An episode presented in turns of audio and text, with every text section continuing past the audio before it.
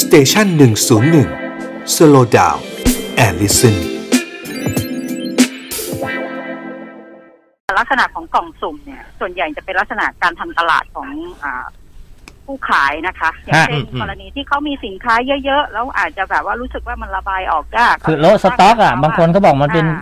การโละสต็อกครั้งยิ่งใหญ่ว่างั้นอืมอืมค่ะค่ะ คือประเด็นก็คือว่าเขามีสินค้าขายของเขาอยู่แล้วอืม นะคะครับแล้วก็สินค้าที่เขาใส่ในในกล่องสุ่มก็เป็นสินค้าของเขานี่แหละฮะอืมแต่มันอาจจะดูมูลค่าราคา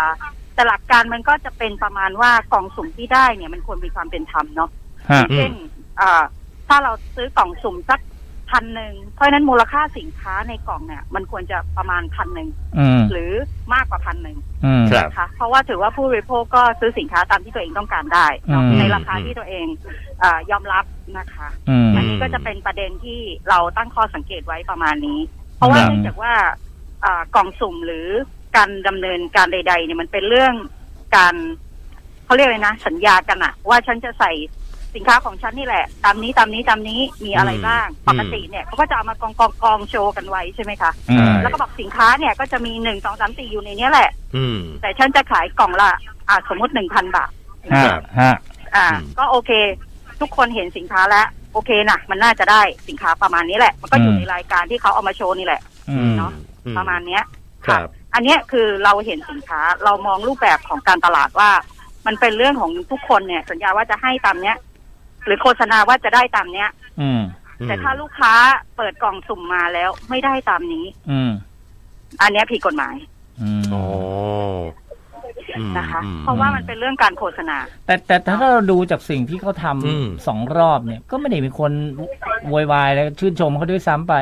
มันก็จะมีเคสเดียวเนี่ยไอ้บราวนี่ขึ้นลาเนี่ยขึ้ซึ่งนลาเขาก็ไปรีบไปแก้ไขใช่ไหมเขาก็โอเคค่ะเอ่อค่ะคืนงงคืนเงินพาไปรักษาพยาบาลจ่ายค่ารักษาพยาบาลอืมให้อืมเขาก็อืมเขาก็แก้แก้ปัญหาของเขาได้ค่ะหน้างานได้รวดเร็วเนี่ยแต่นี่มีคนเขามองอย่างนี้ว่าอะอย่างอย่างที่คุณนรมนว่าก็คือว่าสินค้าที่อยู่ในกล่องสุ่มของพิมพ์ริพายเนี่ยมันอาจจะแตกต่างกับชาวบ้านนิดหนึ่งก็คือตรงที่ว่าเขาจะประกอบไปด้วยสินค้าที่ทำด้วยแบรนด์เขาเอง หมายถึงว่าประทับตาแบรนด์เขาอะนะแล้วก็สินค้าอื่นๆที่เป็นสินค้าแบรนด์เนมบ้างอะไรบ้างที่เหมือนกับเป็นเป็นโบนัสที่จะได้ อืม ทีนี้เขาก็บอกว่า แต่มาลองคิดดูว่าจะหมื่นหนึ่งหรือแสนหนึ่งก็ตามเนี่ย ไอ้มูลค่าสินค้าเอ่อที่เป็นแบรนด์ของตัวเองเนี่ย จริง ๆ ต้นทุนของเขามันอาจจะต่ำมากอืม แต่เขาตั้งราคาสูงเพราะว่ามันเป็นแบรนด์เขาเอง อืมแล้วไปถัวกับแบรนด์แล้วอื่น แล้วเออใช่ แล้วก็มาดูแล้วมูลค่า พอดูมูลค่าแล้วมันก็เลยดูว่า เออมันเท่ากับหมื่นหนึ่งมันเท่ากับแสนหนึ่งอันอันนี้ก็เลยไม่มีคนโวยวาย เพราะถ้าเกิดว่ามันมีปัญหาจริงเนี่ยมันต้องมีคนโวยอื้อซ่าเลยอืมยกเว้นแต่ว่าเขาเคลมว่าเขาขายได้เท่านั้นเท่านี้แต่ไม่จริงอืมซึ่งอันนี้มองไงฮะเออมองไง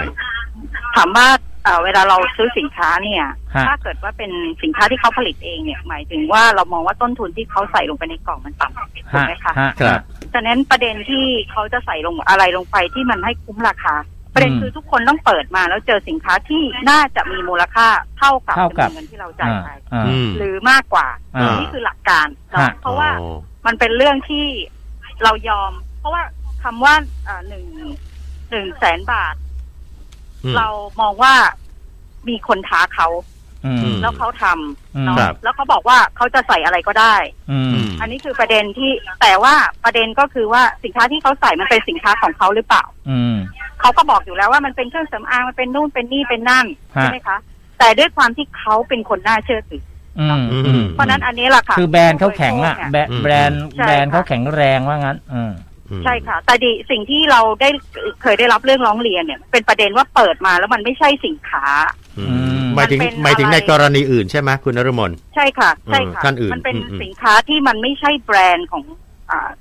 ทำการตลาดอยู่ๆก็เปิดเฟซบุ๊กบอกว่าฉันขายฉันทำกล่องสุ่มอืมกล่องสุ่ม iPhone กล่องสุ่ม